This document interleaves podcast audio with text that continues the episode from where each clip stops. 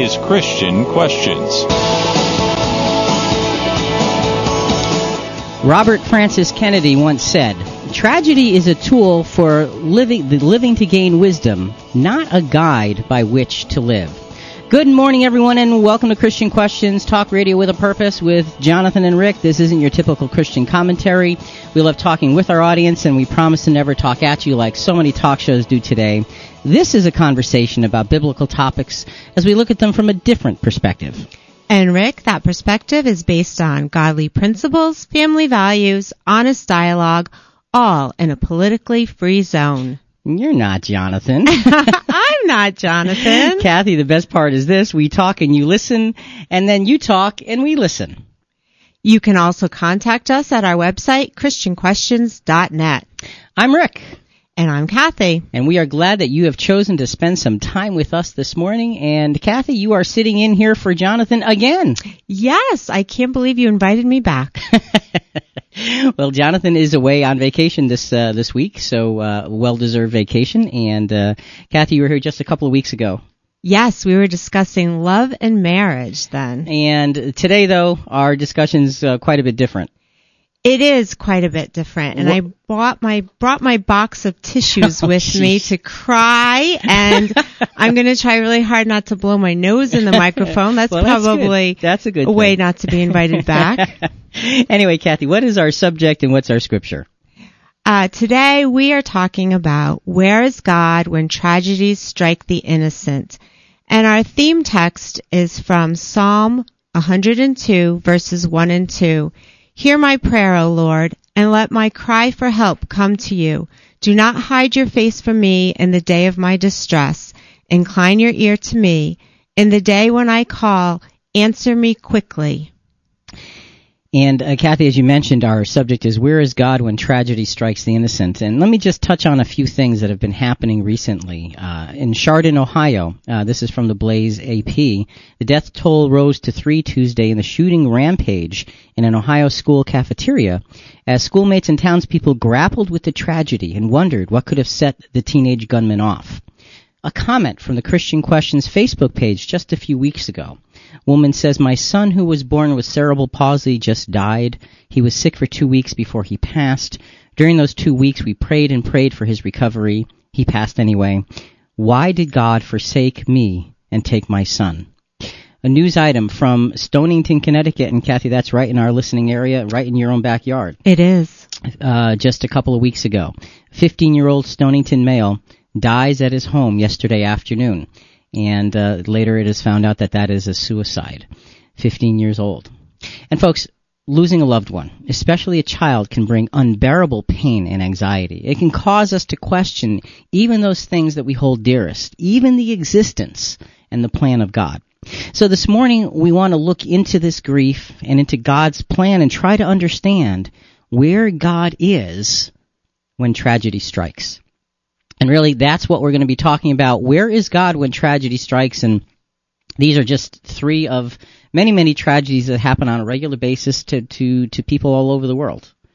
It's, uh, it gives us a sense that there is, uh, something's not fair in life. When you lo- lose a child, uh, look at the the outbreak of tornadoes. We're going to talk about that a little bit later. Uh, you know, people are just going about their business, living their lives, minding their own business, and the next day their house is gone.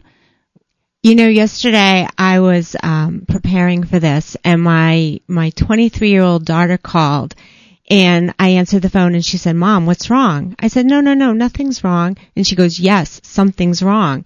And I and so I told her uh, that I was preparing for Christian questions, and uh, told her about the question, and she said, "Oh." I'm not listening to that. I said, no, no, no, it's good. It's really good. And, and you promised me we're going to get to that good part. Yeah, yeah, well, and, and there is a lot of goodness in, in this, in this program this morning, but we do need to look at the grief and we want to identify with the grief and difficulties that people have. And, and really the first question, Kathy, is, is God hiding? Is God hiding? Is eh, when when tragedy strikes? Does God just hide away because you can't necessarily see Him? Let's look at a at, at, a few scriptures that that kind of give us a sense of what that might be like. Psalm 27 verses 7 to 9. Hear, O Lord, when I cry with my voice, and be gracious to me, and answer me. When you said, Seek my face, my heart said to you, Your face, O Lord, I shall seek. Do not hide your face from me. Do not turn your servant away in anger. You have been my help. Do not abandon me, nor forsake me, O God of my salvation. And there is a pleading in that scripture. Yes. There's a pleading for God's presence and a, a fear of not having his presence. And how often we seem to come across that when we go through very difficult experiences. Yes. So let's go to our first soundbite. And, and, and folks, I will tell you ahead of time, some of these soundbites are very, they're very heart wrenching and they're meant to be because we want to be able to truly identify with the grief and the difficulty that people go through. This is from, um, parents' perspective. It's part one, uh, and it's, the, the subtitle was When a Child Dies. When I held my 16 year old son's body in my arms, I realized that God was doing something remarkable. I remember crying out to him that if everything I preached was true over those many years of ministry, he would have to show me because at that point I did not believe it. I felt as though God had crossed the line and that this suffering, this horrible, horrible pain would never go away. That just Oh, gets you. My gosh, I have a son who's 16 and I listened to this and and sat there just just sobbing, feeling that pain inside of you and it's to me worse than a, a worse nightmare. And and that's something that most of us really can't even identify with uh, the loss of a child specifically No. because it it has been if you lose a parent or a friend there's something different than losing a child Right. because that's unnatural it's out of the natural order of things that we're used to Right. and so, and you could hear his, and th- this man is a, is, is a minister, and he was saying that, he felt like God crossed the line. and, and he's saying if, if all those things that I had preached were true, God's gonna have to show me, because right now I don't see it. Because God promises not to give us more than we can bear, and that feels like more. It does, it does. And, and again, the question is, is God hiding in tragedy, in difficulty? Let, let, let's look at another scripture. Uh, Psalm 102, uh, verses 1 through 8. Hear my prayer, O Lord, and let my cry for help to come to you. Do not hide your face from me in the day of my distress. Incline your ear to me. In the day when I call, answer me quickly. For my days have been consumed in smoke, and my bones have been scorched like a hearth. My heart has been smitten like grass and has withered away. Indeed, I forget to eat my bread. Because of the loudness of my groaning, my bones cling to my flesh. I resemble a pelican of the wilderness. I have become like an owl of the waste places. I lie awake. I have become like a lonely bird on a housetop. And doesn't this describe grief? Oh my gosh. I mean, once, once he said the part about forgetting to eat, it was beyond my reasoning. and and you, you see this and and, and oh, you know, cheer up folks i'm telling you the good news is coming all right because this is a hard thing to deal with and and in light of all of the things that have happened with the shooting in ohio and and uh, and kathy the suicide just literally in your own community which we'll get into in a, in a little bit Okay. uh, and, and the tornadoes and just the, the, the unfairness of all of these, these experiences. We look at this and say, where is God? God ought to stop it. I mean, come on. Too much innocence is suffering for, for no good logical reason whatsoever. So folks, we're looking at grief and tragedy and God's presence. How do those two things work or fit together? If you have a thought, if you have an experience or know someone who's had an experience along these lines, we'd love to hear from you. 866-985-4255, toll free, 866-985 all. We are live Sunday mornings from 6 to 8. That means we're on right now. And don't forget to check our website, christianquestions.net. Now, if God does seem to hide, how can we depend on him? How can we have assurance that he's actually caring for us? I mean, in those two psalms, you hear the the the almost the panicked reaching out for God. Yeah. Please don't leave me in this. How can we have any rest in faith when we see such deeply personal tragedies happen before our eyes? And, and they are happening all over. This next soundbite is going to be the beginning of a story that we are going to be telling throughout the program. Uh, and this takes place, uh, this we got from YouTube. Uh, it takes place very shortly after the birth of a little baby girl.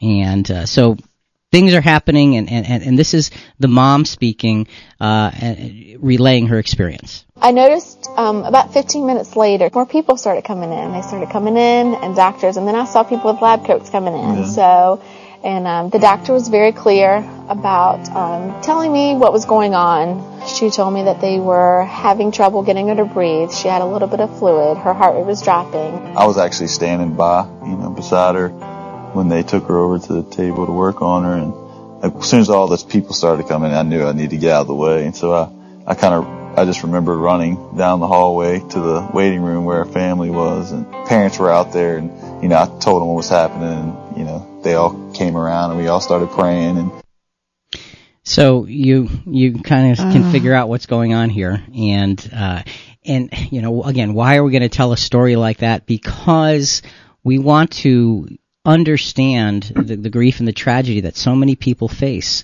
and and really square square on deal with the issue. Where is God when these kinds of things happen? Why would God allow the innocent to suffer and in many cases to die? And why doesn't he stop it? Right. I thought God was bigger than that. I Well- thought God was all powerful. Why doesn't why doesn't he do something? And he is, and he is, and he is, and he is. That's my answer to all of those questions. Okay. all right, but but it, it's hard to, to grasp when you're in the middle of, of the difficulty. And one of the things, one of the sort of the analogies I want to start start to use as we go through this this whole process is the analogy of a good parent. And sometimes, as a good parent, we have to do things that may not be, um, we may not like to do or want to do, but they're for the good of our children. So as we sort of develop that analogy going through this program and develop the thinking in all of this program and the scriptural answers in all of this program, we're going to look at grief head on and say, God does have an answer for this. We just aren't, we, we haven't come to it yet and we will, we will soon.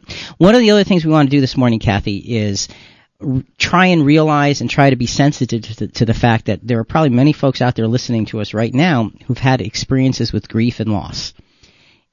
And one of the things that we want to do each each segment of the program is just deliver to you a scriptural promise, something that gives you something to look up to, to look forward to, to grab a hold of that's concrete to help in dealing with that particular loss. So what's that promise for this this segment? Now this is the part I like. Isaiah 55, 10 and 11. For as the rain and snow come down from heaven and do not return there without watering the earth and making it bear and sprout and furnishing seed to the sower and bread to the eater, so will my word be which goes forth from my mouth. It will not return to me empty without accomplishing what I desire and without succeeding in the manner, matter for which I sent it. So this is God speaking to Isaiah and through Isaiah's pen. And God is basically saying, look, the rain and snow go come to the earth and they water the earth. They come and they and they accomplish their purpose. That's a good thing. And he said, My word is the same way. When I say it, it's going to accomplish what I said it's going to do.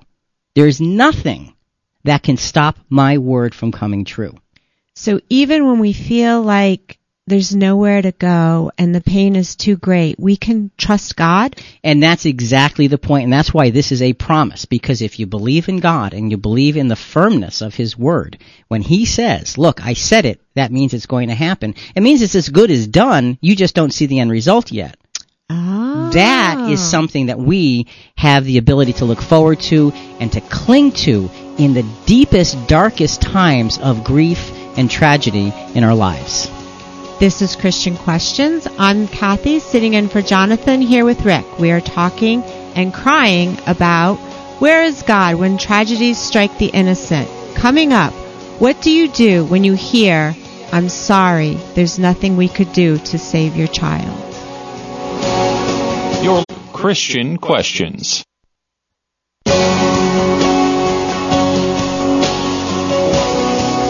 Welcome back. This is Christian Questions. I'm Kathy, sitting in for Jonathan here with Rick. Our subject today, where is God when tragedies strike the innocent? To be a part of our program, call toll free 866-985-4255. That's 866-985-4ALL. We are live Sunday mornings from 6 to 8. That means we're on right now and our website, christianquestions.net. And in the first segment, Kathy, we were talking about uh, is God hiding? Uh, and and a few of the psalms that we read kind of indicate the sometimes when we have a very deep and dark experience, we we plead for God's presence, but don't necessarily feel it. And one of those sound bites from the first segment, remember it was the minister Yes. who basically said, you know, when my 16 year old son died, I'm I'm sitting there holding him, holding his body, saying, thinking God crossed the line this time. And we feel that way. Yes, it's like a crossroads you come to. Right. And so the question is, did God cross the line? Or is there more to it than this? Let's go to another soundbite. This is from, and folks, if you've had a very difficult experience, um, with loss.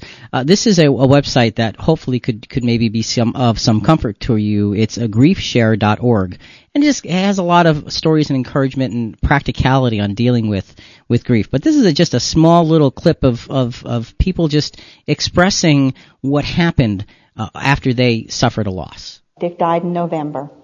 In February, I fell apart. heaviness just came over me where I just started weeping uncontrollably.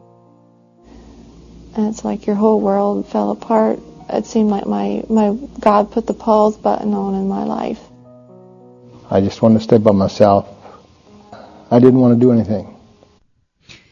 And that sounds like that psalm that we uh, we had one of the psalms that we read in the first segment, where you forget to eat. You know, everything's just is is it, life has become miserable. Yeah. And how do you deal with that? Is God hiding? Why does God let those kinds of things happen? And, and Kathy, uh, you know, God works things out. You know, Jonathan is away on vacation this week, and, and, and so we asked you to come in and sit in for him. But you just in in the last several weeks have been through an experience uh, in your community uh, with grief. Just g- give us a little bit of an introduction on on what happened. Yeah, you know, um, having a a high school boy, um, you know, have this happen to um, where he died, and it's it's kind what I relate it to is is nine one one the the nine eleven experience when everybody, whether you know the family of the child or not, you are affected, you are changed. You look around at those around you and your own children and you know i i spent days crying. And this was in the same school system as your your your son, yes. So it, it's very close to you. yes. In terms It- but i did not know him or the family. Okay, but still, it it just it hits very close it to does. home. it does. You you you do. You go through life thinking these things. There's they're not right. They're not fair. They're not natural. They're not going to happen to me. But when they touch you it it blows your world apart Yeah, it really does, and uh, and we'll we'll come back to that and uh, get some some more reactions and, and things from the community as we go through the program. But again, that was right here in Stonington, right right uh, right down the road from uh, where we are locally here. Uh, Let's look at, at, at God's perspective on this, being the parent. God is our parent, and a good parent will offer their children choices, will tell them they should be obedient, and will put consequences in place. I mean, when we look at parenting, those are the things that we think we're supposed to do. Well, God is exactly the same way. So as we're going to get into some of these scriptures in Genesis, folks, if you have a thought, give us a call at 866-985-4255, toll free 866-985-4all. We are live Sunday mornings from 6 to 8. That means we're on right now. And you can also post your own comments and and share your own experiences um, on our Facebook or blog at christianquestions.net. All right. Genesis 2:15 to 17. And Jehovah God layeth the charge on the man, saying, Of every tree of the garden eating thou dost eat, and of the tree of knowledge of good and evil thou dost not eat, for in the day of thine eating of it, dying thou shalt die. So he's saying he lays a charge on the man, saying, "You can eat of every tree of the garden, but there's one I don't want you to eat of here in the middle of the garden, this tree of the knowledge of good and evil. You if you do that, you will be disobeying exactly what I told you to do and what not to do. That sounds like a good parent. Yes, it sounds fair. And he says, dying thou dost die. And you say, well, and, and it, the King James Version says, in the day you eat thereof, thou shalt surely die. This is a, mm-hmm. actually a much better translation of the, it, it's, it means that the process of dying begins. Oh. Just like it says, of each tree in the garden eating thou dost eat. It's the process. Yes. It's not like you eat once, but you Oh, continue. You continue okay. to eat. So That makes he- sense. So God gives the choice. He says, "I want you to obey, but here here's a test. This is a test to see how well you will obey." Now, let's look at Genesis chapter 3 verses 4 to 6 because this test is put in the context now of a, a test of loyalty. Not just mere obedience, but it becomes a test of loyalty here.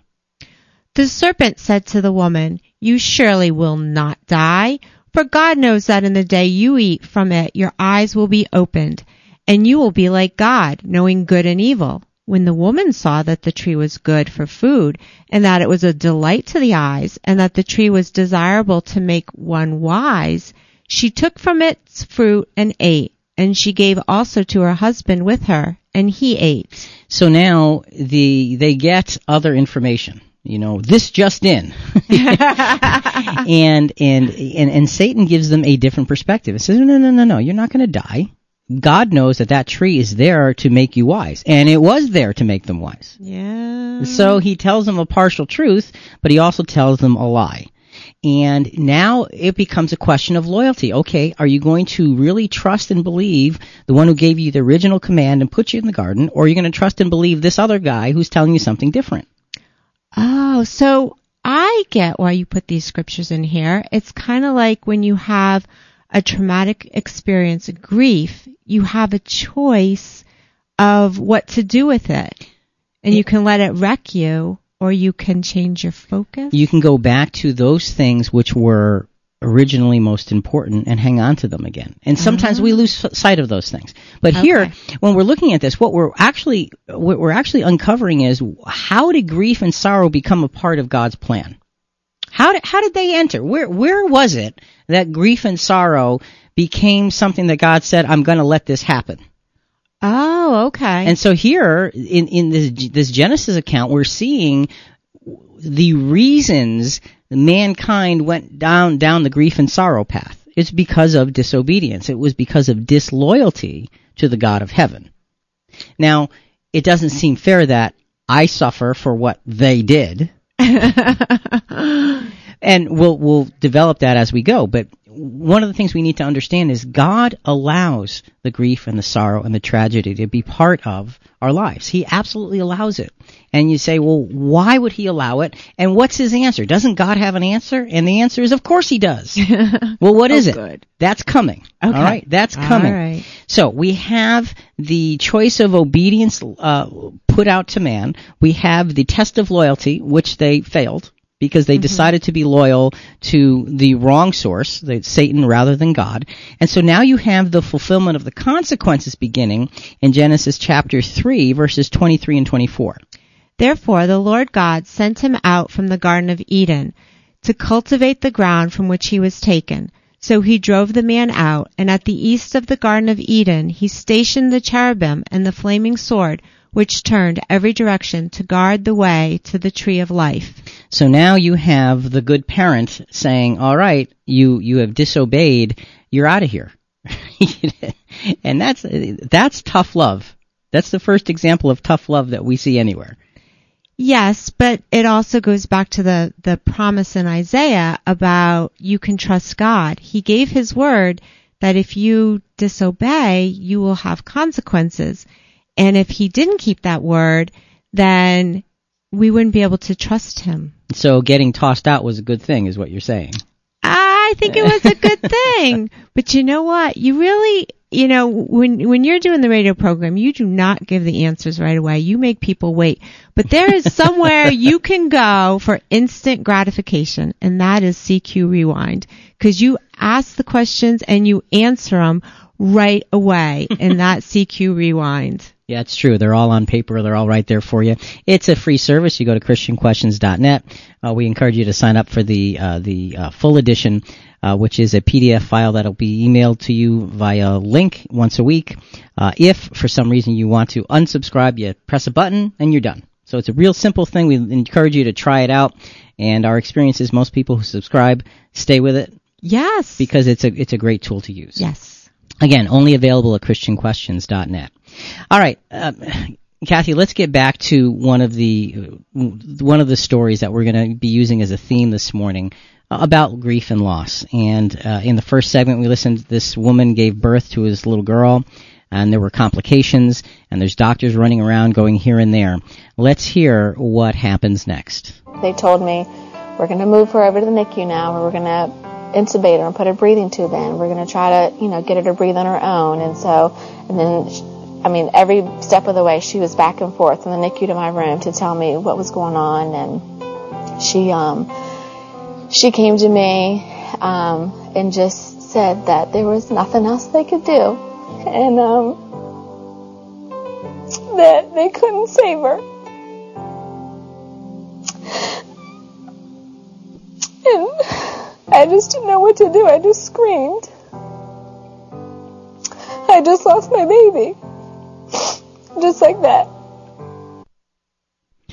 What do you say after that? I mean, uh, and and when you, when you think about that, and you think about the, the, the depth of the grief, you know, you've gone through the, the childbearing experience and, and, and, and the, the elation of a new child, and then all of a sudden, in this instance, uh, there's there's trouble, and they're all running around, and, and you see all these people putting in this incredible effort, and again, there's nothing we can do Mm. and now she loses and she says i just lost my baby. I mean what do, what do you do? What do you, how do you how do you handle that? I mean and this woman this woman is a christian. She's a very devout christian. But what it shows us is that just because you're a christian doesn't mean you're exempt from the experiences that everybody else has. But I think it, when you're a Christian, you're exempt from going through it alone. well as long as you choose to stay with what you believe to be the Right. depth of truth. And, and as a matter of fact, uh, we had said in the first segment that uh, there are uh, some some promises we want to sort of deliver each each segment. And the promise for this segment is from Isaiah 42:3, and it really shows the mercy and tenderness of God. A bruised reed he will not break, and a dimly burning wick he will not extinguish. He will faithfully bring forth justice. And so eh, there's a sensitivity there that a bruised reed, God won't break it. A dimly burning wick, he's not gonna, he's not gonna blow it out. And then he says this, this treatment of difficulty is going to go on until he will faithfully bring forth justice. So it's, it's showing you that there's something down the road that's going to make things right. Well, what is it? Well, it's down the road. It's coming. We're getting to it. I promise. so stay with us uh, through through these uh, next few segments here as we develop the plan of God. But right now, we're looking at how did grief and sorrow become of God, part of God's plan. We looked at God as a parent offering obedience uh, and consequences to Adam and Eve. They failed that test of loyalty. And one other thing, Kathy, we won't have time to read the scriptures, but in Genesis 6, 1 to 5, it talks about even God's spiritual creations had the ability to choose. God doesn't create without the ability of free choice. And there's something wonderful in that, but there's something risky in that. Yes. Because when you take the risk to create with choice, you're taking the risk that the wrong choice can be can be uh, elected. And in in this case, in Genesis six one to five, again, we're not g- going to read it in the interest of time here, but this is the sons of man, uh, sons of God coming down to the daughters of men and intermingling with them and creating a, a hybrid race that didn't belong, and that was the cause of the flood. Right. And when you when you give um, anyone uh, free choice, I think it shows on God's part the willingness to be part of the education process. Because if you have a choice of good or bad, right or wrong, and you make that choice, then it's all part of learning, and that's God is he he doesn't abandon us, and he is there to to teach us. So free choice is a major, major, major part of the plan of God. So now is that a smart plan to have free choice or is it not so smart a plan? We're going to have to develop that as well. We're looking at the plan of God. We're looking at how grief and sorrow became part of it And they became part of it because choice is what God chose to give us. This is Christian Questions. I'm Kathy, sitting in for Jonathan, here with Rick. Today we're talking about where is God when tragedy strikes the innocent? Is our misery really part of God's plan? Stay with us.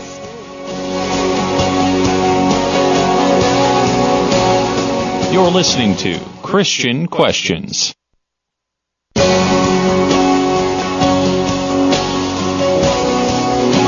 This is Christian Questions. I'm Kathy, sitting in for Jonathan, here with Rick.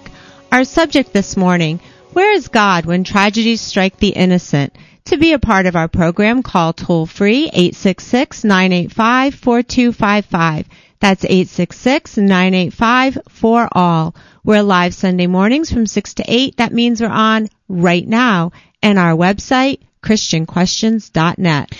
And folks, maybe you've had experience. I'm sure you've all had some experience with grief and loss, and uh, maybe some of you have had a recent experience where looking at it, trying to look it square in the eye and say, what part of God's plan does this in, does this deal with? How could God allow such great grief and loss to happen on a regular basis? And and again, I'm reminded of the recent weather situation uh, where all these tornadoes came roaring through these communities that weren't doing anything wrong or bad, and now that the houses and the homes are gone and 30 plus people have died, uh, why couldn't God have just, you know, made those tornadoes go, go left or right instead of where they went? Why, why does God allow such things to happen? That's the question here this morning.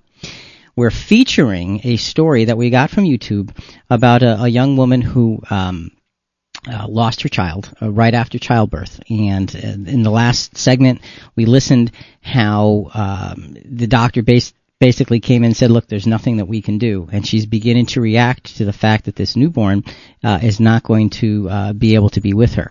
And so, as we go to this next soundbite and, and listen to uh, more of her reaction, one of the things we were talking about free will and, and, trying to answer the question about, okay, where is God during all of this? And God gives free will to all of us. He gives free will to all of the spiritual creation as well.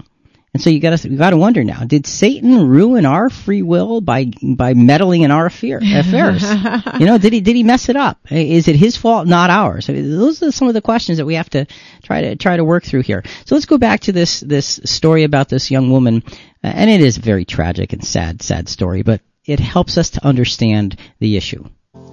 First, all this stuff went through my head. Why can't you fix her? Why can't you do surgery?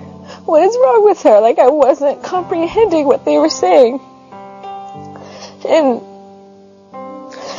so I just, all the family just came rushing in that was out there. We just all sat there in just astonishment and shock. And my, our families are very strong Christians.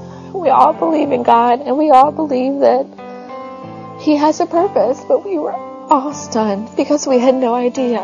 We had no warning again, you, you listen to that and, and, and the pleading, why can't you fix her? Just, just I, look, you, you know, medical science is practically miraculous. You, you, you should be able to help her. And you expect them to walk through the door and say, oh, oh, she's okay. Yeah. She'll be okay. And, and, you know, Disney has taught us that to believe in happy endings. But, you know, I think God um, has a greater message of a greater happy ending. You're right, and and sometimes that happy ending though is a little bit hard to find right off the bat. Uh, Kathy, why don't we go to the phones? We have Julius from Connecticut. Good morning, Julius, and welcome to the program. Ladies and gentlemen, good morning. Good morning. Jonathan, be wary. You're going to be out of a job. uh, yes. Uh, why do tragedies happen to the innocent? It's an ongoing question, isn't it? Uh, heart-searching uh, question. Uh, my conclusion, uh, having been uh, studying uh, God's Word for many years, uh, is that uh, life is bitter sweet. Even those closest to God, God's own Son, and the apostles, they endured great tragedies. So, one of the things that I do, I suggest to my peers when we're talking about these issues, and why good things happen to uh, bad things happen to good people is read the book of Job. Uh, that to me that is very helpful. Uh, Job fourteen thirteen. I think uh, Rick, you've had the scripture over the years on your program. Job fourteen, thirteen. Uh, Job asks God, "You would hide me until your wrath is past." And the psalmist, uh, in chapter thirty, verse five, says, "Yeah, God's anger is but for a moment." So, in the meantime, we are to seek uh, His uh, counsel, His comfort, His guidance. Uh, very familiar scripture, Second Chronicles. It's Second Chronicles seven fourteen. There, God says, "Look, you search for me, and we'll we'll get along fine. Everything will be fine." And uh, James chapter four, verse eight, say you know pipes into that. Says uh, harmonizes with that. Says, God says, "Draw nigh, draw closer to me, and I will draw closer to you." And so uh, that's that's it's it's to understand God. We have to read uh, His Word and uh, uh, seek Him out, and in prayer. Prayer is the key. You know, incidentally, uh, uh, you're talking about crossing the line. Uh, I saw one of those tornadoes there in the Midwest. Mm-hmm. You saw all those tornadoes. Uh, I was so uh, uh, impressed, or uh, I don't know, what a drama to see in all the rubble. There was a church, also thrashed to the ground. Hmm. So it behooves us. Thank you for sharing such a beautiful, wonderful, timely topic. God bless. Thank you, Julius. Good day. Bye. Bye bye. A lot of stuff from Julius there. A lot of Wow. scriptures, and, and basically the way where he started was life is bittersweet, and we need to understand that. And uh, God allows tragedy, He allows grief, and He allows suffering, but He has a reason for allowing those things. And if God has a reason, uh, God, as you mentioned, must have a happy ending. Well, the scriptures tell us God is love. So he's not doing this because he hates us. Right, and as a good parent will will discipline their children, will give them uh, the experiences of life and let them go through the hard knocks of life. So God must do that with us as His children. Right. So where does it all bring us? That's coming up. Uh, Kathy, let's just look at uh, just the the spiritual realm interfering, if you will, with the physical realm. Uh, 2 Corinthians chapter 4 verses 3 to 4 is a good verse that gives us a sense of Satan's role in this world. And even if our gospel is veiled, it is veiled to those who are perishing. In their case, the God of this world has blinded the minds of the unbelievers to keep them from seeing the light of the gospel of the glory of Christ, who is the image of God. So if Satan has blinded the minds of unbelievers, that means that they're not, they can't be held necessarily fully accountable because Satan blinded them. Right. Right. If you're blind and you're you're walking into a, a building and you bump into something, it's not your fault. Right, right. So what what how, how does that fit into God being fair? God having a plan uh, of goodness, God being love, when all of these, when the grief and the tragedy, and now you've got the spiritual realm screwing up everything as well. I mean, it just, you look and say, wait, wait, wait, how, how can all this work out? Well, the, the, the good news is that God is bigger than everything. God is bigger than the tragedies. He's bigger than the losses, and He understands us because He created us. And and, and Kathy, you know, there, there's a there's a principle I think that we need to understand here that plays out in every aspect of life, and it's this principle sometimes brings goodness and sometimes it brings heartache and sadness. And if we get this principle, if we understand it, we can begin to understand the depth of God's plan. It's a simple little principle. Okay, tell me, tell me. And I, you know, in, in thinking about God's plan and how it works, when we put it in place and think about it, it's not going to necessarily ring true with you right at this moment, but trust me, as we go through the program, it's going to come back loud and clear. It's a pr- simple thing. Okay. All right. I'm ready. You're ready. Okay. It's the ripple effect. Now, the ripple effect is simple. When you drop a, a stone into the water, it creates ripples. What the stone can't control is where those ripples end up going. Sometimes the ripples are unintended. Sometimes, you know, when you do something, every action has a reaction. Right. Okay. And we do something because we want to make somebody happy. Okay. Okay. Well, let's say, you know, you're going to throw a surprise party for somebody and, and you, you know, you do all the preparation, you work hard on it and get it all together and they come in and they're surprised and everybody says surprise and they get so shocked that they fall over and bang their head and need stitches. oh dear, you well, didn't mean to do right, that. Unintended consequence, but it's a ripple of wanting to do something good. Okay. Evil has ripple effects. Just as good has ripple effects. So as we look at this, I'm just introducing the idea now, but stay with us on this and realize how God's ripple effect and Satan's ripple effect are actually opposites at war with one another. Wow. Well, you know, if you don't want to wait for the answers, you can go to christianquestions.net and check out CQ Rewind. It's like looking at the answers in the back of the book. you don't have to struggle through those difficult math problems. You go to the back and you go, ah, now I get it. CQ Rewind has the answers laid out and you don't have to wait for Rick to get to the point. so she's saying, Rick, will you get to the point? Folks, look, if you have a thought, uh, please join us. 866-985-4255, toll free 866-985-4all. We are live Sunday mornings from 6 to 8. That means we're on right now, and as Kathleen mentioned, our website is christianquestions.net. There you can go to get the archives of the programs. You can link onto our Facebook page or our blog, all through christianquestions.net. So Satan is involved in this world, and he actually makes the grief and the tragedy even worse because, at, and again, we won't read the scripture because we don't have time, but he masquerades as an angel of light, even.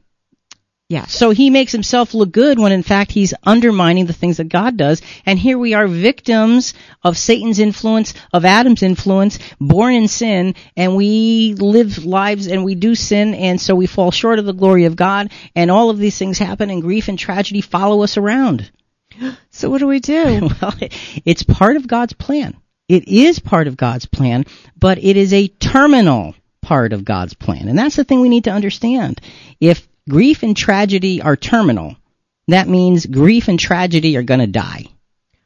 Ooh, that's good news. And the, the, the the question is, well, how do they die? When do they die? And and what does that mean for me if I'm going through the grief and the tragedy? So that's what we're looking to get to as we uh, will begin to unfold our second hour. I do want to go to a uh, another soundbite from par, uh, paracletepress.com. And again, this is about losing children, and it's it's from a segment called "Helping Parents Grieve." When you lose a child, something has happened that is just unthinkable. It's something that seems to shatter the foundation of your very life. It breaks the order of the universe, and there's no preparation. There's no way anybody has ever simulated this with any other kind of loss. So losing a child. Uh, and when we talk about grief we chose to, to, to look at that aspect of, of loss because that is one of the most heartfelt difficult aspects of loss we can ever ever experience. The bottom line in that is though we still have a choice. And we won't read the scripture but in joshua 24 14 to 16 joshua is saying to the people choose this day who you will serve. And then what does he say after that? As for me and my house we will serve the lord so he is putting things in perspective, saying you have to choose to follow after God, even if it's difficult, even if it's it's too hard. Still, following God is the right way. Let's touch on our promise for this segment for those who may be going through grief and difficulty, something to to help to encourage them right this minute. Psalm 55 verse 22. Cast your burden upon the Lord, and he will sustain you. He will never allow the righteous to be shaken. And again, that is a, when God says it, God means it. You, you know, God's word is his bond in a, in a very big way. So when the psalmist says to cast your burden upon the Lord, I mean, when you cast, you throw something. When you throw your burden upon God, he will sustain you. That's the promise. He will never allow you to be shaken if you continually keep your burden in His hands rather than your own. And that, my friends, is one of the big, big challenges. Stay with us for the second hour as we look at the plan of God and how grief and sorrow and tragedy and all that comes with it are terminal and how, in fact, they are going to go away and what that means for us, not only in the future, but what that means for us right now. For Kathy and Rick and Christian Questions, we'll be back after the news and all of that, but till then, where is God when tragedies strike the innocent? We'll be back soon. Think about it.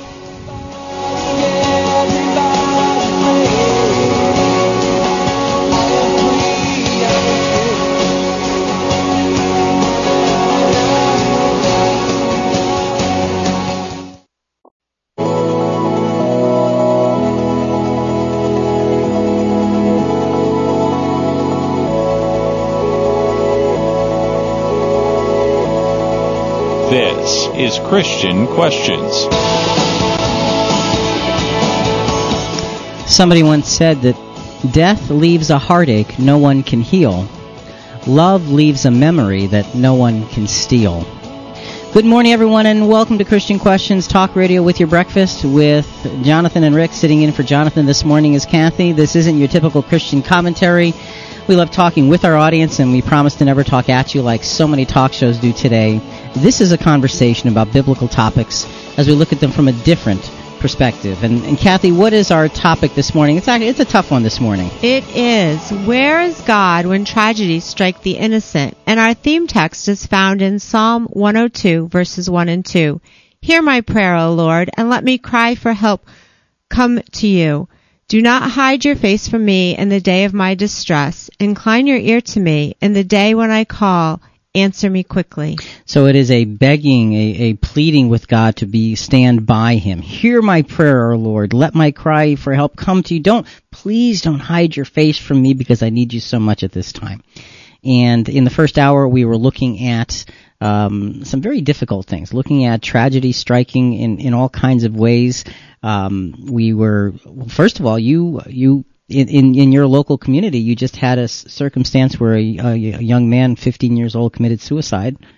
And it has affected the entire community. I have talked with other mothers who find themselves just crying and it really, the, you know, you, you feel the pain of this family and you, you imagine what it would be like if, if it was you.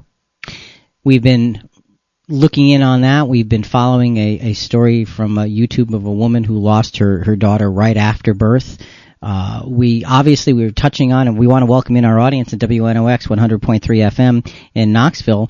Uh, you know, with all of those tornadoes that, that hit down in that area, there are there are towns in our in the listening area of 100.3 WNOX where where where houses were were flattened, people died as a result of this, and you know they're just going about their lives. And the question, where is God when tragedy strikes the innocent? That's what we're talking about, folks, this morning, and looking to the scriptures to find the answers, and there are answers to such difficult things. So, as we look back over the first hour, um, Kathy, sometimes it seems like God is hiding. In fact, when He's just really allowing His plan to unfold. Yes. All right. Presently, we're drowning in a sea of sin as the eternal lesson of disobedience and its ripple effect continue to unfold. And we're going to be talking about this ripple effect uh, on the bad side as well as the good side as we as we develop the program further. But in the midst of it all, we can still find God individually and personally if we look. Yes. There have been a lot of scriptures that we've looked into that give us a sense of godliness in the midst of tragedy and difficulty. So before we get back to our subject, Kathy, a couple of other things. If you have more to say after the program, you can write us at Christian Questions, P.O. Box 1837, New London, Connecticut 06320, and you can contact us on the web at christianquestions.net. There are many archived programs on a variety of subjects. Again, that's christianquestions.net. Also, at our website, CQ Rewind. CQ Rewind has two parts. The first is a summary version, includes excerpts from the program, transcript, and scripture citation. It's a free download. The second, CQ Rewind, the full edition, available by email, sign up only, includes comprehensive excerpts, transcript, and fully quoted scriptures, all presented in a reader friendly format, full of graphics and illustrations. You know what that means? Pictures. I love pictures. And it's, they use pretty colors too. Also available free of charge. Just sign up. Check them both out at christianquestions.net. CQ Rewind, you heard the program, now see it as well. See, now Jonathan never talks about pretty colors. Jonathan this week is away on vacation, so Kathy is sitting in. Kathy was here with us just a couple of weeks ago when Jonathan was unable to be here, and uh, she agreed to do this program. Although last time you were here it was a lot more fun than this one, I think. It was a lot more fun because this we're dealing with a just a difficult subject, and that is grief, and that is the the difficulty of of facing grief and tragedy, and where is God during all of that? Let's go right into. Um, one of our sound bites. This is from uh, a a, a um, a YouTube clip called "I Will Not Be Broken." Um, this is a man, Jerry White, who had a very, very difficult experience when he was a young man in college. Uh, he was uh, in his junior year at Brown University, and he went to study uh, in the Holy Land. And we're going to listen to what happened to him in just a moment. But again, this is a ripple, okay, unintended consequence of something that he did. And well, listen to what happened, then we'll get into it. I took my junior year abroad from Brown University. and I went to study in the Holy Land since I was a religious studies major. So I went camping with two American friends, and we went to the northern part of Israel looking for a place to spend the night, to pitch our tent. It was April 12, 1984, and I just move out ahead of my friends, and it's green and lush and um, gorgeous. And suddenly, boom, the earth opens up. My leg was blown off below the knee, and my left leg had bones sticking out of it. I could see through to my knee, and it was a pretty gruesome sight. He stepped on a landmine. Yeah. He had no idea it was there. It was a beautiful area, green and lush. And again, there, there, that, there's a ripple effect. He's out there. That is a completely unintended consequence of his action. And is he at fault? Well, how can he be at fault? And yet he suffers, and now he's got uh, one leg that's, you know, uh, is gone below the knee. Oh, you know, I was there in Israel a year ago, and it's true, some of the most beautiful land. Now it's all barbed wired with signs of warning about the landmines everywhere and and you think about that and say, well, wait, wait, wait, what's what's going on here? And and for this young man, he was only a junior in college. It obviously mm. completely changed his life, and we'll revisit him later on in the program and see where he ended up as a result of that very difficult experience. But the point is that we are the ripple effect of our lives comes in, in, in every way. And whatever we do, whether good or bad, there's always ripples. And oftentimes there are unforeseen consequences of our actions. Sometimes those consequences are very good and surprising, and sometimes they're very bad and sad and difficult. God allows the ripple effect to take place. Now, why does God do that? Let's look at a scriptural example of this. In 1 Samuel 8, verses 4 to 10 because he allows us, God allows us to take our own road even after he has unmistakably told us that maybe we shouldn't take that road. Uh, so again, the free choice that we talked about in the first hour comes back, and this is all in relation to the question: Why does God? Where is God during tragedy? Why does He allow it to happen? Well, let's let's look at the unfolding of some of the things that God does allow to happen here. Then all the elders of Israel gathered together and came to Samuel at Ramah. And they said to him, Behold, you have grown old, and your sons do not walk in your ways. Now appoint a king for us, to judge us like all the nations. But the thing was displeasing in the sight of Samuel when he, when they said, Give us a king to judge us. And Samuel prayed to the Lord. Alright, so at this point, they had a system of judges. They didn't have kings like all the other nations. Samuel is the judge over Israel. He is getting old. Uh, and uh, so the elders are of Israel are complaining because his sons aren't very nice. Samuel's sons. Right. And so they're saying, we want a king like everybody else. And Samuel knows that they're not supposed to have a king. So he prays to the Lord about this because they're insisting, we want a king, we want a king, we don't want, we don't want the system God gave us, we want something of our own. Here's what happens.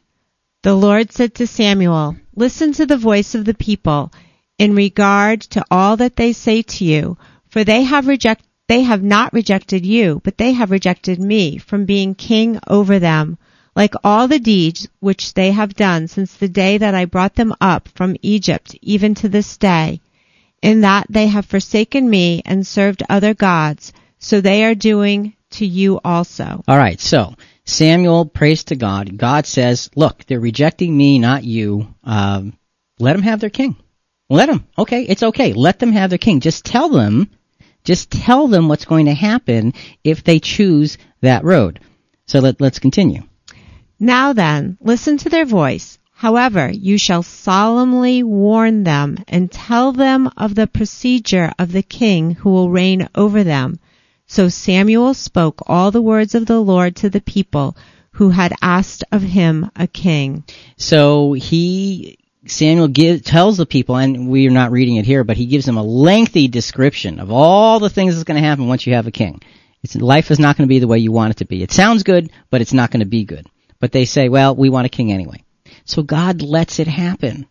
Now, God knew what was going to happen. He warned them about what was going to happen. So the question is, well, why didn't God stop it then? he gave them a choice. Because he gave them a choice. Now, look, sometimes our tragedies come to us not because of things we choose, they just happen. So they're out, perhaps out of the realm of choice, but it all fits in the context of man's free choice has led us to a life of sin. A, an outgrowth of sin is tragedy. That's where it comes from. It doesn't come from, God didn't inherently build tragedy into the Garden of Eden. It wasn't there. There was goodness, there was righteousness, there was happiness, there was growth, there was development, there was learning, there was all of those good things without the bad. Once man stepped outside of that, now you have still good things in life. But, yes. But now they're mixed in with the bad. And the, the, the ripple effect, the ripple effect of sin is devastating and it's deep and you cannot even begin to calculate it. God wants us to understand this so clearly and so fully that He has allowed the entire human family to be turned over to Satan to experience sin and its ripple effect. And the ripple effect takes generations and generations to really show itself. And I was ranting and raving during during the break between the first and second hour. And folks, look, if the first hour was not available to you, you can certainly go to christianquestions.net, uh, go to our archive section later on uh, today. It will be uploaded there. And previous weeks are also there as well, and you can uh, catch that first hour if you're not able to get it live, only at christianquestions.net. But uh, as as we were talking during the, the break between the two hours, we look at the way the world has developed and the good things in this world, but with every good thing, there's an evil use for it. You know, science has developed so much, and yet you you have science able to cure and science able to kill. Crazy. It is. And so with all of the freedom of speech and freedom of thought and freedom of, of, of, of action, you have the degradation of humanity. How come? because of sin. That's why, because of sin. And so we're stuck in this pattern, and in this pattern you have the, the, the difficulties of life. Let, us go to a, a soundbite uh, from the story about the woman who lost her, her, her daughter right after right after birth. This is very heartbreaking to listen to, and the child has died, and she's just kind of looking back over the experience here. I had the nursery ready. I had I washed clothes for her. I we had our diaper bags packed. we were ready. We were new moms and dads, and we were ready. We had the car seat in the car ready to take her home, and um, we couldn't. So we held her when she was alive, and um, I asked her if I could show, show her off, just like any other mom. it, I feel it helped heal my family. Every family member held her. Every family member hugged her and kissed her and saw her and saw who she was. She had Scott's nose, and she had my eyes. Okay, good. I mean, what, what what do you say? What do you say after that? She lost her child, and uh, she's sitting there saying, and you know, she she she looked like us, and she literally the child is is is dying right in her arms, and she still wants to show her off because it's her mm-hmm. daughter, and and you just feel the grief and the heartache and the the unfairness of that whole experience. And you say, well, where is God during that? Well, the point is, God isn't abandoning us but he's allowing us to go through very deep, very difficult, very hard experiences so that we, at some point, will be able to really, really, really, truly uh, enjoy the goodness that God will have to offer us. He gives us a place to go now. He gives us promises to hold on to. As a matter of fact, Kathy, quickly, a promise here, Psalm 34, 18 and 19. The Lord is near to the brokenhearted and saves those who are crushed in spirit. Many are the afflictions of the righteous, but the Lord delivers him out of all of them. So we can have afflictions. The Lord doesn't erase the afflictions from our lives, but He can deliver us through those afflictions. That's a promise we can hold on to right now. And that's one of the important things to understand about the plan of God. He doesn't abandon us in tragedy, but He'll walk us through it. But His plan, His plan has much more to offer than just that. This is Christian Questions. I'm Kathy, sitting in for Jonathan here with Rick. Today we are talking about where is God when tragedy strikes the innocent? Coming up, is there any way out of this pit?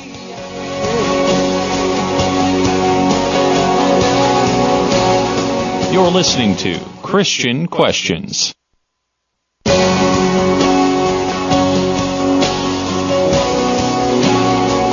This is Christian Questions. I'm Kathy, sitting in for Jonathan, here with Rick. Our subject this morning, where is God when tragedies strike the innocent? To be a part of our program, call toll free 866-985-4255. That's 866-985-4ALL. We're live Sunday mornings from 6 to 8. That means we're on right now. And our website, christianquestions.net. And folks, maybe you've had uh, some experiences with with loss. Uh, certainly in, in in our Tennessee listening area, uh, with those tornadoes ripping through there, just in the past few days, uh, some of you may have experienced that. Uh, where Kathy lives out in the Stonington area in Connecticut, they just had a young man uh, commit suicide in in her school system there. That affected everybody. we had a a note on Facebook that we mentioned in the first hour from one of our listeners who had lost her son to cerebral palsy after praying and, and praying for, for weeks. And, you know, her, her feeling was, how come God abandoned me? And that's what provoked us actually to do this program, was that comment. And then all of these other things happened after that. And, and so th- this is a significant program because it, it is dealing with one of those key issues that just, that haunts us every day. Where is God when tragedies strike? How come God doesn't doesn't stop them? How come He doesn't avert the flood, redirect the tornado, stop the death of the innocent? Why won't He do that? And we're looking through and discussing the ripple effect of sin and death, the, the consequences of disobedience to God, and how those consequences are passed on from generation to generation, and they seem to get worse and worse and worse. And even the good, even the innocent, suffer. And yet God allows it. But what we're saying is what God allows in that in that format is terminal. He's not going to always allow it. Let's touch on, we won't read the whole scripture, but let's touch on Genesis chapter 22 verses 15 to 18 this was the promise that god gave to abraham after he was willing to give up his own son uh, in in relation to being obedient to god and just let's just read verse 18 in the interest of time here and in thy seed shall all the nations of the earth be blessed because thou hast obeyed my voice. That statement, this is probably the most often quoted scripture on this program, is, is this, this, uh, promise given to Abraham along with the, the repetitions of this promise given to Abraham. It this, sounds like a happy ending. Well, it is. This is the counter ripple effect. We've been talking about the ripple effect of sin and death and tragedy, and it's like this, this, this torrential, uh, um, um, uh, current that just sweeps everything away. Yet when God says something, it's gonna happen. And this is the beginning of countering the ripples of sin and death and tragedy. Let's go back to our story about this young woman who lost her daughter right after birth. And I know it's hard to listen to, but you know, we just, we just, we want to touch on the grief so we can enjoy the goodness that God has for us afterwards. I was just so mad. I was just like, why did this happen to us? I would just cry and I would scream and I would just get mad and I would just, I would go to a great, her cemetery, um, every day. And that was a healing process for me. That's how I felt like I grieved. So she's going through the grieving process and, and, and needing healing and, and just, just real quickly, Kathy, when I when I was doing the preparation for the program and going through these sound bites and, and, and listening to these, these these stories of of sadness and tragedy. I'm working, literally working on figuring out the sound bites. And my grandson comes up to visit me uh, before he goes to bed, and he, he he's four years old, and he's got this smile about as big as his face, and he's he's holding something behind his back, and he wants to show me a picture of a school bus that he drew, and and, you know, and I'm and I'm doing this stuff with the sound bites and the sadness and the tragedy, and this little boy comes up with everything to live for, and it just it just hit me so so right between the eyes about how how fragile life is and how fortunate we can be. And I'm sitting him on my lap and looking at his picture and thanking God for the goodness of life realizing that there's so much tragedy and difficulty and seeming unfairness in this world and just it struck me that that you know, when people suffer it just it's suffering of the heart and the good news is God does have an answer for that you know, it, it's true. This is the point. It, it reminded me of when I first found out that my my father had Lou Gehrig's disease, and if you know anything about it, it's a it's a nasty disease that that steals your vitality slowly. Mm-hmm. And I remember just just going in my car and playing the saddest songs I could find, and and driving, and then getting to and crying and parking in my garage and just have these raking sobs of agony and pain and you know, I, I'm a Christian woman. I believe, I know the promises of God, but I'm not immune to the pain and suffering around me either. And that's why we are looking grief square in the face. Because you know what? God understands loss. God has suffered loss. Understand, we're all His children. You know, when we feel the, the death and sorrow of somebody dying, God feels it too. And He feels it for every one of us. We just feel it in a limited sense. So we have a God who is the ultimate parent, who can help us work through these difficulties. Folks, if you have a thought, it's 866-985-4255, toll free 866-985-4all. We are live Sunday mornings from 6 to 8. That means we're on right now, and our website is christianquestions.net. Let us know what your experiences are, uh, how you have dealt with or known someone to deal with uh, coping with grief and loss and, and, and tragedy. Let's Kathy, we we have to begin to build the promises of God here. We have to begin to build the answer because we've done a good job of bringing everybody down low with the sorrow and the difficulty and the sadness and the crying and the loss. There is so much in the scriptures that tells us, okay, there's another answer. We may have this ripple effect of sin and death growing and growing and becoming this, this, this, this current that sweeps everything away, but God is bigger than that. Let's just touch on very briefly a few scriptures. 1 Corinthians 15, 22. For as in Adam all die, even so in Christ shall all be made alive. All die in Adam, all are made alive in Christ. There is an equality in that. And that, again, when the Word of God says something, the Word of God will accomplish that. Part of uh, 1 Timothy 2, verses 5 and 6, just read uh, verse 6 who gave himself a ransom for all to be testified in due time. Talking about Jesus giving himself a ransom not for one or two or a few or just you and me, but a ransom for all to be testified in due time. John 5, 28 and 29, just, just a part of that. For a time is coming when all who are in their graves will hear his voice and come out. Jesus' own words, saying there is a time coming when all are going to come out of their grace. All are going to hear his voice. And what we're seeing is the planting of a new ripple effect. Okay, we have the ripple effect of sin and death just, just overwhelming us. And every good thing that happens in this world is counteracted by, by, by its, its mirror twin in evil. Uh, we talked about it earlier. Science has gone so far to do things that are almost miraculous and they can do things that are almost hideous as well with mm. science. With, with, with medicine, you can heal, and then you can have germ warfare. I mean, think about it. You, you've got both sides of that, and that is the ripple effect of sin and death, even upon those things which are good. Uh, a couple other scriptures, John one twenty nine. Here is the Lamb of God who takes away the sin of the world. And then, uh, and, and, read, um, and then Hebrews two nine, just part of that as well. By the grace of God, he might taste death for everyone. Now you see, there is a theme in all of those scriptures, and we only read parts of them, and to get the full scriptures, you know where you to go? You go to christianquestions.net, you go to CQ Rewind, the full edition, and you're going to see it all there right in front of you. It's a lot easier to be able to look at that one document. It's going to show you all the scriptures fully quoted, so you can look at them. And the theme here, Kathy, is all. Yes. The theme here is God has listened, God knows, God understands the pain and the suffering of our lives.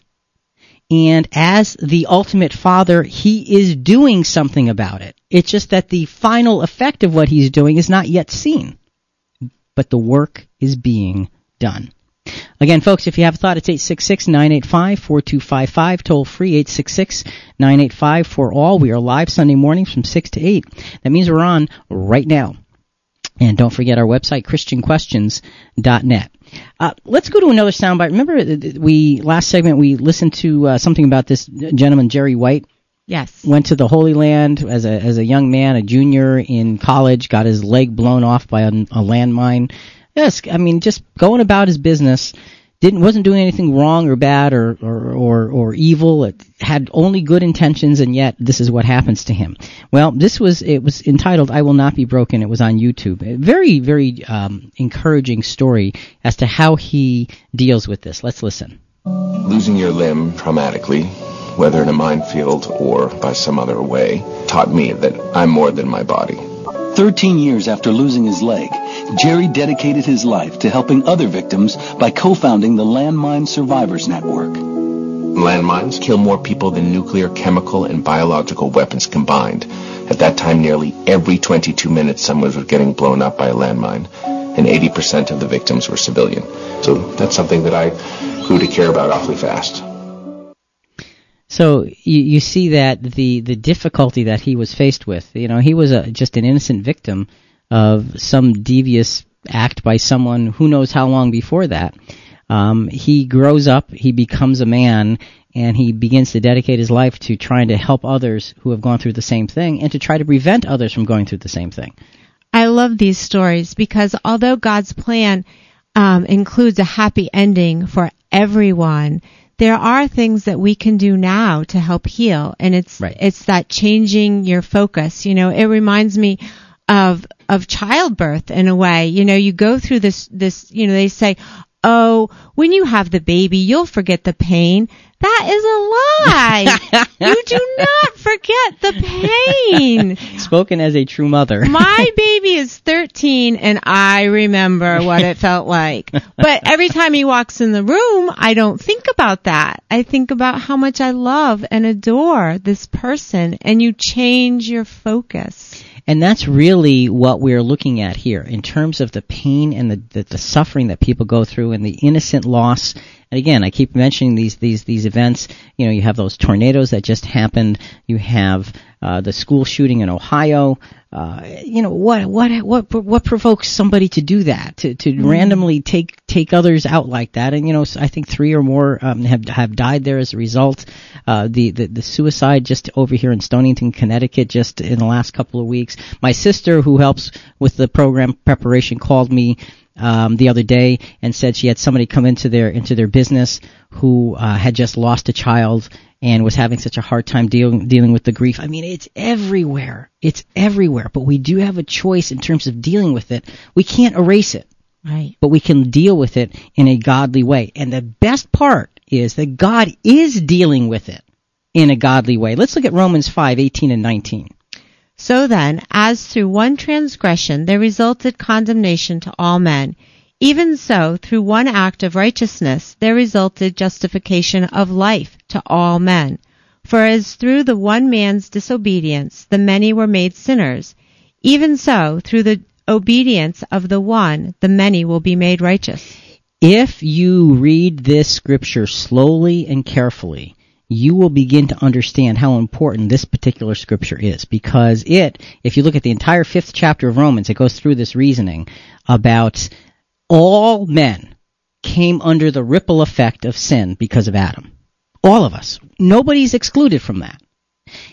If that's the case, what Romans is saying here is then all men will come under the ripple effect of Jesus' sacrifice, exactly in the same way they came under the ripple effect of sin and death. Which means that the sacrifice of Jesus, and it says to them, the many will be made righteous. That's what it says right here in the book, right on the paper. It says they will be made righteous because the sacrifice of Jesus is the counter ripple to the ripple of sin and death. And that's where we get into this ripple effect of godly obedience. Jesus was the perfect, literally, the perfect example of godly obedience. And once we, as a human family, have experienced the ugliness of sin, and we are, and the utter destructive ripples of sin, and we are, we will, once we have seen it come to its fruition, we will run towards godly obedience and, and, and loyalty to dwell forever in the light of God's will and bask in the never ending discovery that each ripple of His love will bring us if we're given the opportunity. And when I say if, I really mean when we're given the opportunity because God's word, God's prophecies are yea and amen. They are solid. They are sound. They are coming true because God said them. Kathy, just real quick before we break here, a scriptural promise to hopefully encourage those who might be suffering at this point. 2 Corinthians 12 verse 9.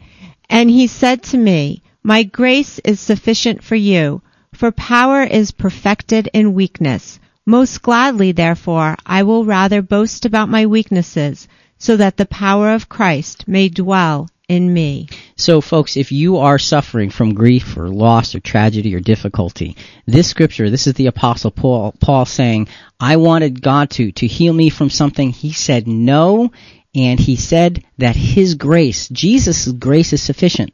And that was enough for Paul. And if Jesus' grace is sufficient, is, is sufficient enough for the apostle Paul, certainly it can be sufficient enough for us to deal with our difficulties, our tragedies, and our hardships in our lives. This is Christian Questions. I'm Kathy sitting in for Jonathan here with Rick. Today we're talking about where is God when tragedies strike the innocent? Coming up, is there really a way to make the pain stop?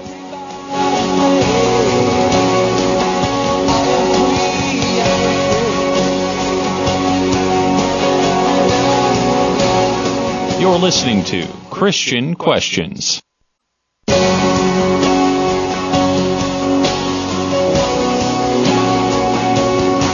This is Christian Questions. I'm Kathy, sitting in for Jonathan, here with Rick. Our subject today Where is God when tragedies strike the innocent? To be a part of our program, call toll free 866 985 4255. That's 866 985 4 all. We are live Sunday mornings from 6 to 8. That means we're on right now and our website, christianquestions.net. And folks, if you uh, would like to communicate with us but you don't want to get on the phone, you can certainly email us at rick, R-I-C-K, at christianquestions.net. That's a personal email. You'll get a personal response uh, in a timely fashion. And we are looking at dealing with grief and sorrow and tragedy uh, with all of the things that have gone on with the school shootings, with the tornadoes, uh, with loss in our in our local area here in terms of a young man with suicide, and, and, and saying, okay, where is the plan of God during all of this? And and Kathy, what we're really discovering is that the plan of God is working its way through, and grief and tragedy and suffering are allowed for a period of time. So before we get to back to sound bites and all of that, why don't we go to the phones? We have Randall from Connecticut. Good morning, Randall, and welcome to Christian Questions. Good morning. Holy Sunday, guys. Thank you. Luke 23, 23 28. Jesus turned to them and said, Do not weep for me. Weep instead for yourselves and for your children. In the small hours of the night of tragedy, we ask God, Where is Elijah to raise this child? Where is Moses to lead us from this moment? 1 Corinthians 2 2. For I resolved to know nothing while I was with you except Jesus Christ and Him crucified. After a riverboat sinking in 1987, the Archbishop of Canterbury said, In suffering and bereavement, hearts cry out not for answers, but for friends who will share suffering with us. And this we know our God does not sit removed on his throne, but sits with us. We have a God who wept for Lazarus, who offers no easy answers, but the love of a friend. Song of Songs 8 6. For stern as death is love, relentless as the netherworld is devotion. Its flames are a blazing fire. Randall, thanks so much. We appreciate it. God bless you guys. You too. Bye, Randall. And and one of the points I think that, that we can get from that is that you know we we all need that that that hand on the shoulder that that comfort, and we look to God for that comfort. And by God's grace, we can get that comfort, even though He's not taking away the grief and the sorrow and the suffering and the pain. He can give us that comfort through Jesus uh, in in our experiences, so that we can cope with them. But there comes a time where all of that is going to change. And before we get to that time, and that is the best news that we've had all day, I'm telling you that right now. We're talking about a ripple effect of sin and righteousness being overrun by the ripple effect of goodness and grace and God and, and, and God's prophecies. Let's go to the final soundbite from this uh, this this very difficult story of the woman uh, who lost her her baby right after birth, and this is her husband, uh, sort of wrapping things up, and he says something very profound here. I've even had a friend ask me, he was like, you know, how can God let, you know, something like this happen to good people? But it's, you know, he, his, you know, the work he's trying to do is bigger than, than what we even understand. So he points to the fact that the work that God is doing is bigger than we understand. And is it ever bigger than we understand? Look, if you believe that the Bible is the inspired Word of God, then what we're saying is when God, and we read a scripture in the first segment of the first hour, remember talking about my word will not go out. This is in Isaiah. God saying my word will not go out and, uh, and without coming back to me fulfilling what it set out to do. Right. So God says, I am going to do what I say. Well, ultimately, our relief, our permanent, permanent relief from tragedy is through the eternal fulfillment of prophecy. Because prophecy is what? It's God's words. Jesus came to do the work of buying back the human race from sin. We heard that in Romans chapter 5 last segment. From sin and death and the damaging ripple effect that they have had, that they've caused. The result of that purchase that Jesus made is, has been known to God all along. God, God's spoken words began the ripple effect of righteousness long ago before any of it was even put in place. So when we read the following prophecies, folks, understand these prophecies are written thousands of years ago. They are the prophecies of God in relation to you and to me and to the world around us and to every human being who's ever lived. They are as good as done because God said them. So what is it that these prophecies say? Well, let's start with Zephaniah chapter 3 verses 8 and 9. Therefore wait for me, declares the Lord, for the day when I rise up as a witness. Indeed, my decision is to gather nations, to assemble kingdoms, to pour out on them my indignation, all my burning anger, for all the earth will be devoured by the fire of my zeal. All right, stop right there for a second because that doesn't certainly. I just built it up as the greatest thing ever. sound good. No, I mean, but see, you have that, and that is the see what that is. That's the culmination of the ripple effect of sin and death. And you know how sad that that God is so misunderstood, and and yet he loves us so much and he can he knows what's best for us he knows what's good for us you know it reminds me of um a couple days ago my daughter came over with her son my grandson who's 4 years old and he says mommy can i have my donut and mommy says shh it's in the car and i said mateo you come here for a second and he said he said what i said are donuts healthy? and he said, he said, no. I said, wouldn't you rather have something that's healthy? And he said, like apples? And I said, yes. And my 16 year old is sitting on the counter, at the counter and he says, you are a terrible grandparent. but he had apples, right? He had apples. Well, there you go. way, to, way to go, Grandma. there you go. And and that's providing goodness uh, in, in in in that little situation. Now here we just read the scripture in Zephaniah that just talks about God's wrath and indignation. And again, that is the final result of the, the, the, the ripple effect that has turned into this massive current of evil. The next verse completely changes because see that's only part of the story. And if you stop there you say well what kind of god is that? Well here listen to the next verse and we'll see what kind of god it is. For then i will give to the peoples purified lips that all of them may call on the name of the Lord to serve him shoulder to shoulder. So it's not just that they may give lip service but that they may serve him shoulder to shoulder, that all people may serve God shoulder to shoulder. See, there is a comprehensiveness that uh, when Zephaniah wrote this several thousand years ago, it was just a little little stone dropped into the water that created this little tiny ripple. But through the passage of time, that ripple will gain such strength as it will become an overwhelming current that wipes away sin and death because God wrote it through the prophet. Therefore, it's going to happen. Folks, if you have a thought, now would absolutely be the time. 866-985-4255, toll free, 866-985-4all. We are live Sunday mornings from 6 to 8. That means we're on right now. And our website, christianquestions.net. All right. Um, Fred, let, us go with that, that, that next, uh, next piece here.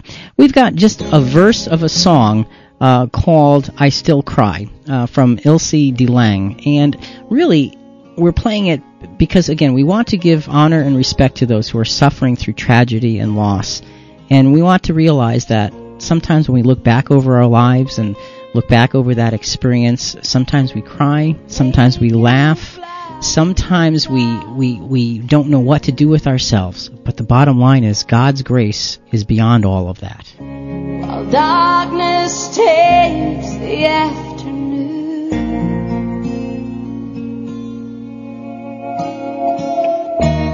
know that they won't last forever.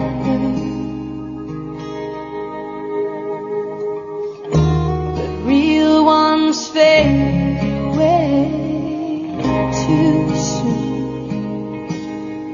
I still cry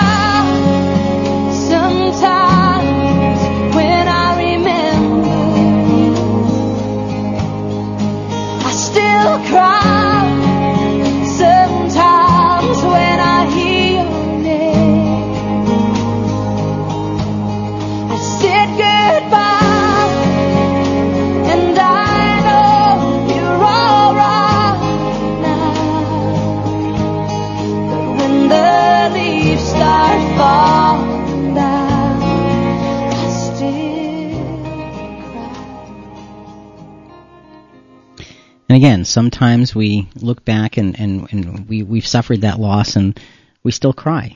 Mm, I'm going to add that to my sad song repertoire for my car.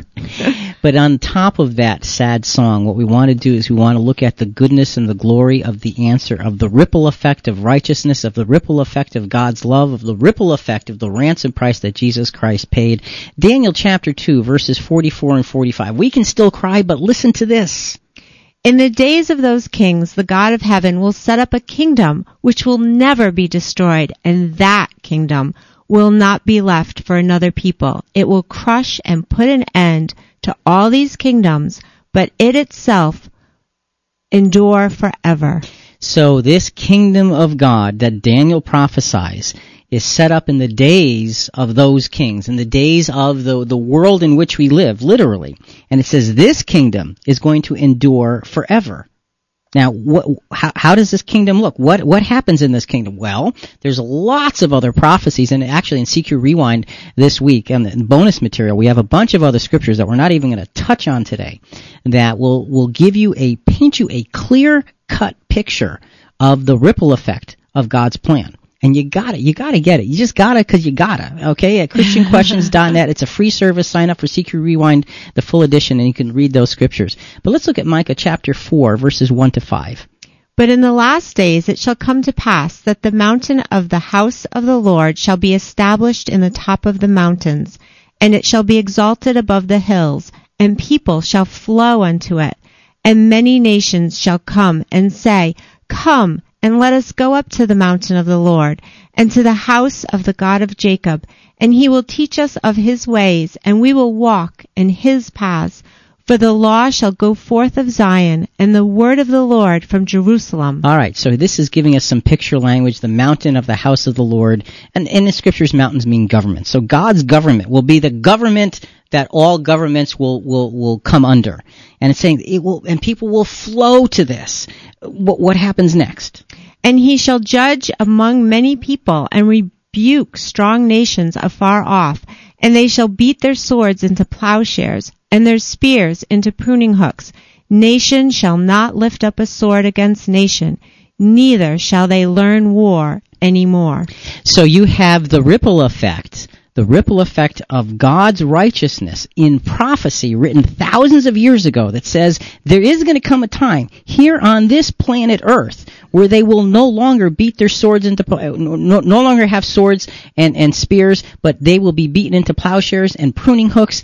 Nation will not go to war against nation. That will not be part of their lives. What happens next? But they shall sit, every man under his vine and under his fig tree, and none shall make them afraid. For the mouth of the Lord of hosts hath spoken it.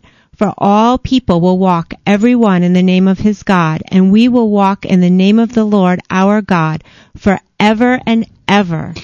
That is a happy ending. Yes. And in Revelation 21 4, it says, God will wipe away all tears from their eyes, and there will be no more death, neither sorrow nor crying, neither shall there be any more pain, for the former things are passed away. So while we go through our grief and our tragedy and our difficulty in this life, we can find comfort in the promises of God. We can find comfort in God's working with us and walking us through these things through Jesus. But later, folks, later, because of the ransom of Jesus, later, pain and sorrow and grief and anguish will be erased. They will be gone forever. Why do I know this? Because the Word of God spoke it, and when God says it, it's true. We thank you for joining us this morning for Jonathan and Rick, I'm sorry, for Kathy and Rick and Christian Questions. We want to remind you to check us out on Facebook. Let us know what you think there. We'd love to get your comments and your input there. This is such an important subject dealing with grief. How do we do it? By God's grace. We'll be back next week. Think about it.